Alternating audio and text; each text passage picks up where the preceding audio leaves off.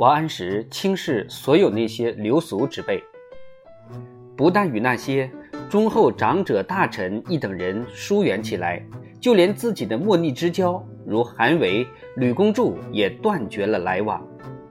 我们还记得神宗上身为太子之时，是韩维使太子对王安石倾心器重的。等这些朋友对他推行新政的方式表示异议时，他毫不迟疑，立刻把他们贬谪出京。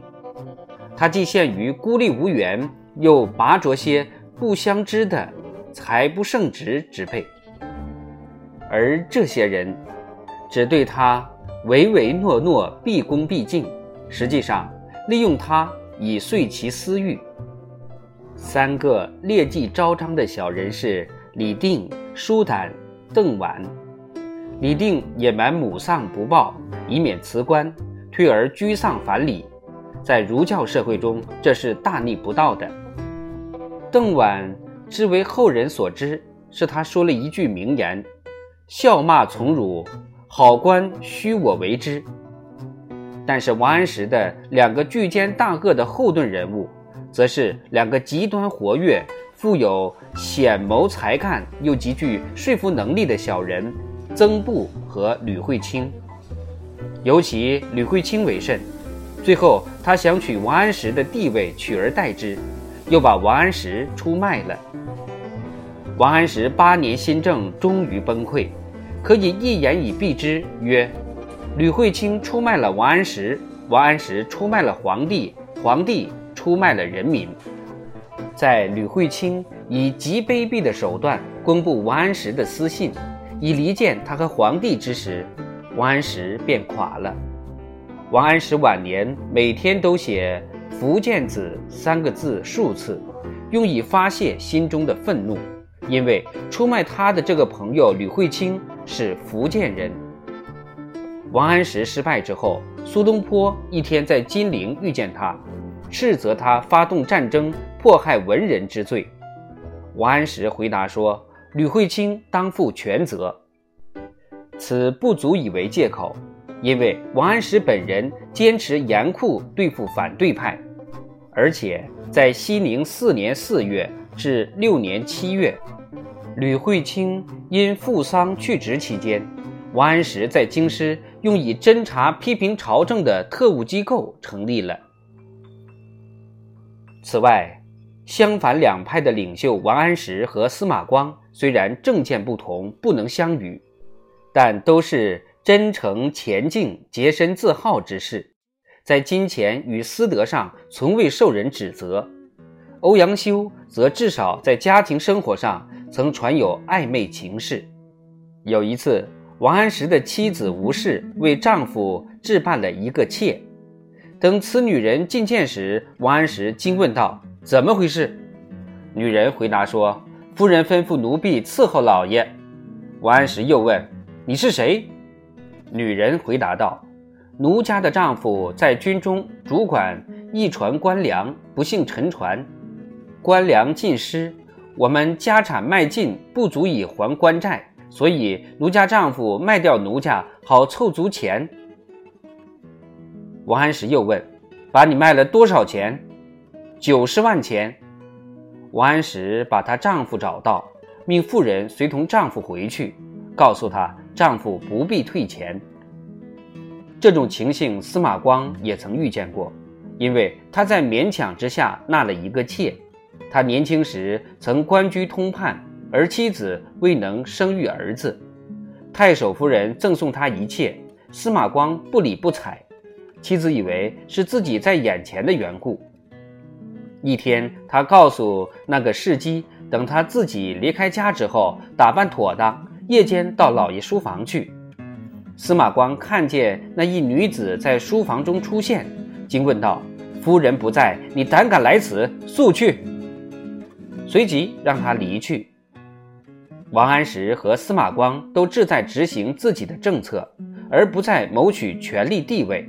而且王安石对金钱绝不重视，他做宰相时一领到俸禄就交给兄弟们，任凭他们花费。司马光得道才智，当代罕见其匹，由始至终是风光霁月胸怀，争理不争利。他和王安石只是在政策上水火不相容。当代一个批评家曾说：“王安石必行新政，使允为相；司马光必除新政，使允枢密副使。”司马光为宋朝宰相，其为人所崇敬，不仅与范仲淹齐名，他还是。包罗万有的一部中国史《资治通鉴》的作者，这部书全书二百九十四卷，附录考异三十卷，学富识高，文笔精炼，为史书中之北斗，后世史学著作之规范。初稿多于成书数倍。他写作此书时，一直孜孜不解，每日抄写，积稿十尺。最后全稿装满两间屋子，此空前巨著，废去作者二十五年功夫。最先引起争论的问题是青苗法，在制治三司条例司研讨数月之后，青苗法终于在神宗熙宁二年九月公布。朝廷派出四十一位专使大员到各省去督导实施新法。不久之后。即分明显示，官家款项并不能如预先之估计，可由人民自行贷出。专使所面临之问题即是：进行还京，臣明使命未能达成，亦或勉强人民将款贷去而回京禀报新政成功，官家愿将款项借予富户，以其抵押较为可靠，但富户并不特别需要借款。贫户急需借款，但官家必须取得抵押，因知其无偿还能力。有些特使想出了办法，按人民之财力，自富至贫，将官款定比分配。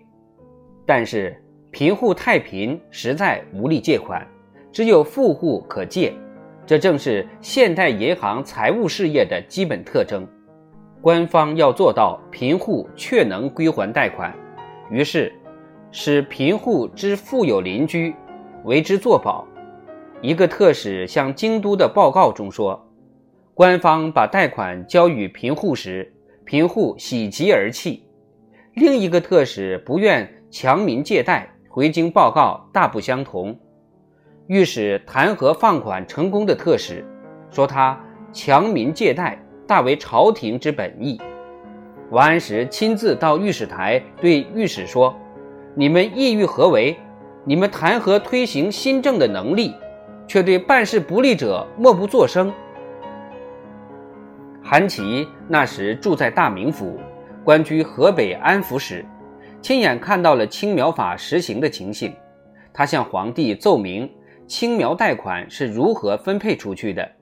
若与苏东坡的火爆发作相比，韩琦的奏折可以说是顾虑周详、措辞妥帖、言之有物，真不愧是个极具才干、功在国家的退职宰相的手笔。在奏折上，他说：“甚至赤贫之民也有分担的贷款，富有之家则要求认捐更多。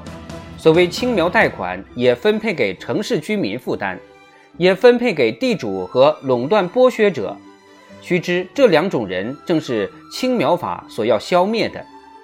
不可不知的是，每借进一笔钱，短短数月之后就要付出一分半的利息。不论朝廷如何分辨，说贷款与民不是以盈利为目的，百姓都不肯相信。韩琦指出，纵然阻止强迫贷款，要例行自愿贷款。并无实际用处，因为富户不肯借，穷人愿借但无抵押，最后仍需保人还贷。同时，督察贷款的特使急于取悦于朝中当权者，低级官吏又不敢言明。韩琦说：“他自私，身为国家老臣，势不得不将真相奏明皇帝。他请朝廷终止新法，召回特使，恢复固有的长平仓制。”和王安石讨论韩琦的奏折时，皇帝说：“韩琦乃国家之忠臣，虽然为官在外，对朝廷仍是念念不忘。我原以为青苗法会有利于百姓，没料到危害如此之烈。再者，青苗贷款只用于乡村，为何也在城市推销？王安石立即回奏道：“有什么害处？都市的人倘若也需要贷款，为什么不借给他们？”于是。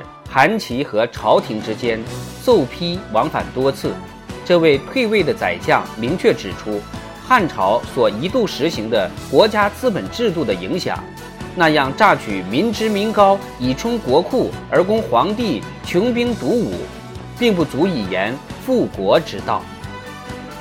这就动摇了王安石的地位，皇帝开始有意终止青苗法。王安石知道了，遂请病假。司马光在提到王安石请病假时说：“事夫沸腾，黎民骚动，大臣讨论此一情势。”赵卞当时还拥护王安石，主张等王安石销假再说。那天晚上，阁员曾公亮派他儿子把政局有变的情形去告诉王安石，告诉他要赶快销假。得此密告，王安石立即销假。又出现在朝廷之上，劝皇帝说：“反对派仍然是力图阻挠新政。”皇帝也不知如何是好，乃派出两个太监到外地视察回报。两个太监也深知利害，回报时说：“青苗法甚得民心，并无强迫销售的情况。”老臣文彦博反对说：“韩琦三朝为相。”陛下乃信太监之言而不信韩琦吗？但是皇帝竟坚信自己亲自派出的使者，决心贯彻新政。几名愚蠢无知、毫不负责任的查报人员，不知自己说的几句话，竟会对国家大事发生了影响。这种情形何时是了？倘若那几个阉宦还有男子汉阳刚之气，这时肯向皇帝据实回奏，宋朝的国运还会有所改变。他们只是找皇上爱听的话说，等时局变化，谈论土地改革已不再新鲜，他们也羞臊的一言不发了。司马光、范镇还有苏东坡三个人并肩作战，司马光原对王安石颇为器重。他自己当然也深得皇帝的信任。皇帝曾问他对王安石的看法，他说：“百姓批评王安石虚伪，也许言之过甚，但他确实不切实际，刚愎自用。不过，他的确和王安石的亲信小人吕惠卿在给皇帝上历史课时发生了一次激烈的争辩，甚至需要皇帝来打断。”要他二人平静下来。司马光既然反对他的政策，王安石开始厌恶他。王安石请假如此之短一段时期之中，神宗皇帝打算使司马光充任枢密副使。司马光谢绝不就，他说他个人的官位无甚重要，重要的是皇帝是否要废止新政。司马光九次上奏折。皇帝回答说：“朕曾命卿任枢密副使，主管军事，卿为何多次拒不受命，而不断谈论与军事无关之事？”司马光回奏称：“但臣弃位接此君职，臣在门下省一日，即当提醒陛下留意此事等。”王安石销假之后。他的地位又行巩固，他把司马光降为知制诏，范镇拒发新命。皇帝见范镇如此抗命，乃亲手把诏命交予司马光。范镇因此请辞门下省职位，皇帝允准。